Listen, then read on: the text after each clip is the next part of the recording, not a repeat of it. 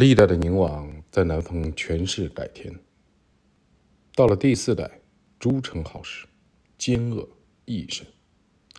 朱宸濠是其父康王和妓女生下的孩子。在其出生之前，康王梦见一条巨大的蛇飞进宫殿里，一个接着一个的吞噬活人，甚至还袭向自己。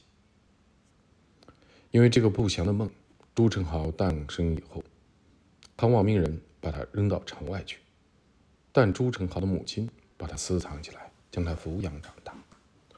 朱宸濠成年以后，康王虽然让他进了府，但直到临终，康王都没有让朱宸濠进入自己的房间。尽管朱宸濠天生聪明，富有才智，通史实，善歌舞，却为人轻佻，没有威严。康王末后，朱宸濠继承了宁王之位，一发变得傲慢不逊，专横霸道。后来他因道士李自然的谗言，殿下由贵为天子之骨相，而对地位产生了野心。起义之后，朱宸濠便开始了各种行动。他将搜罗到的金银财物运送到都城，先与内侍司官员李广勾结。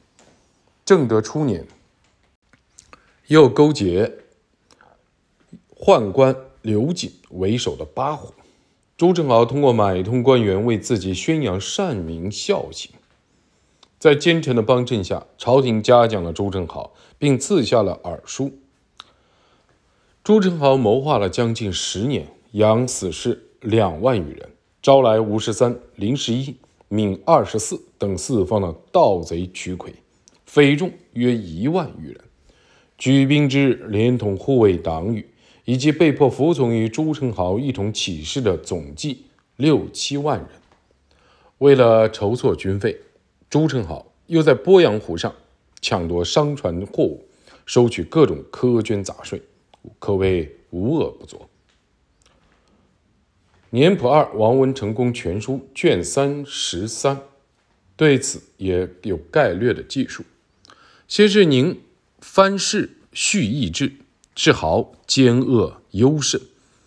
正德初，于瑾纳节，长封南昌诸生，承举孝行。伏安诸司表奏，一张声谕。安城举人刘养正素有词文名，屈制补众，株连富民，峻剥财产，纵大贼闵24、林11等四处劫掠，以佐妄费。按察使陆宪因豪器重，随相请复，即为本兵首副护卫，数羽翼。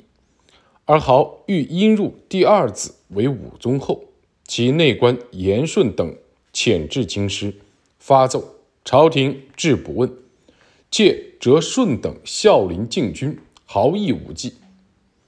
晚改吏部王琼代为本兵，夺豪必反，乃身军律都则辅臣修5倍，一代不逾。而诸路戒严，捕盗甚急。林11系欲劫逃，穷择期避祸，豪实恐。复封诸生宋以贤孝，侠当道奏之。朱宸濠以重金招来的隐士刘养正，幼时人称神童，高中举人。以诗文见长，却未能在进士考试中及第。地方诸官皆以能见其诗文为荣，而朱宸濠亦待之甚厚。朱宸濠又勾结武宗身边手握重权、恣意妄为的佞臣朱宁、藏贤，使二人成为其心腹。武宗时常私访藏贤家，于是藏贤造了一间密室，让朱宸濠的使者潜伏在密室中，悉知武宗的一举一动。此外，朱宸濠又启用曾任幽都御史的李世石为其谋臣。李世石颇有权术之能，自诩姜子牙、诸葛孔明在世，因身边有程凤、刘吉、道士李自然、徐钦等众多党羽，朱宸濠以武宗无后为由，图谋将自己的第二子立为皇嗣。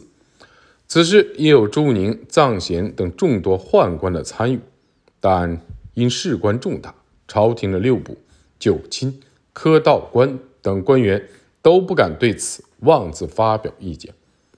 李世石为朱宸濠献谋，一方面希望通过兵部尚书陆宪恢复宁府的护卫，另一方面促使南京镇守太监毕真为首的南方官员一同宣扬朱宸濠的孝行。因陆宪转任吏部，王琼代为兵部尚书，朱宸濠的阴谋才未得逞。王琼很早就看出朱宸濠他日必反，所以对陆宪说道：“祖宗晋藩王设护卫，为防藩王不轨之谋，而宁王再三请赴护卫之中，他日宁王必起事变，累及贵公啊！”听了王琼的话，陆有些后悔，立刻写信给朱宸濠，要求返还设护卫之权，但朱宸濠并没有答应陆完的请求，并以护卫为名公然招募勇健之士，令他们朝夕于府城内苦练武艺。朱宸濠的家臣中也不乏忠臣，宁府的典保、严顺、内官陈轩、刘良偷偷前往京师，上报了朱宸濠的不法行径。可是朱宁和陆完却隐瞒不报，反而将严顺等人秘密上奏朝廷的事报知了朱宸濠。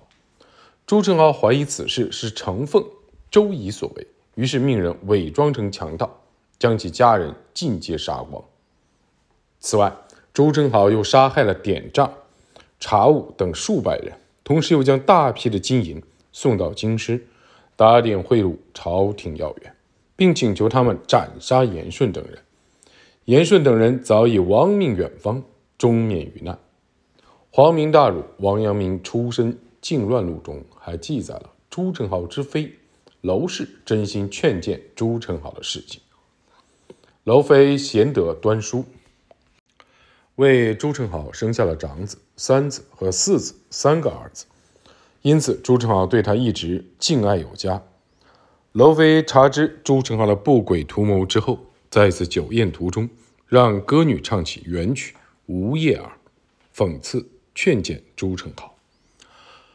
这首歌的大意是说人生苦短，转瞬即逝。听完此曲，朱宸濠一脸不快。之后娄妃与朱宸濠便有以下对话。娄妃曰：“殿下对酒不乐，何夜？”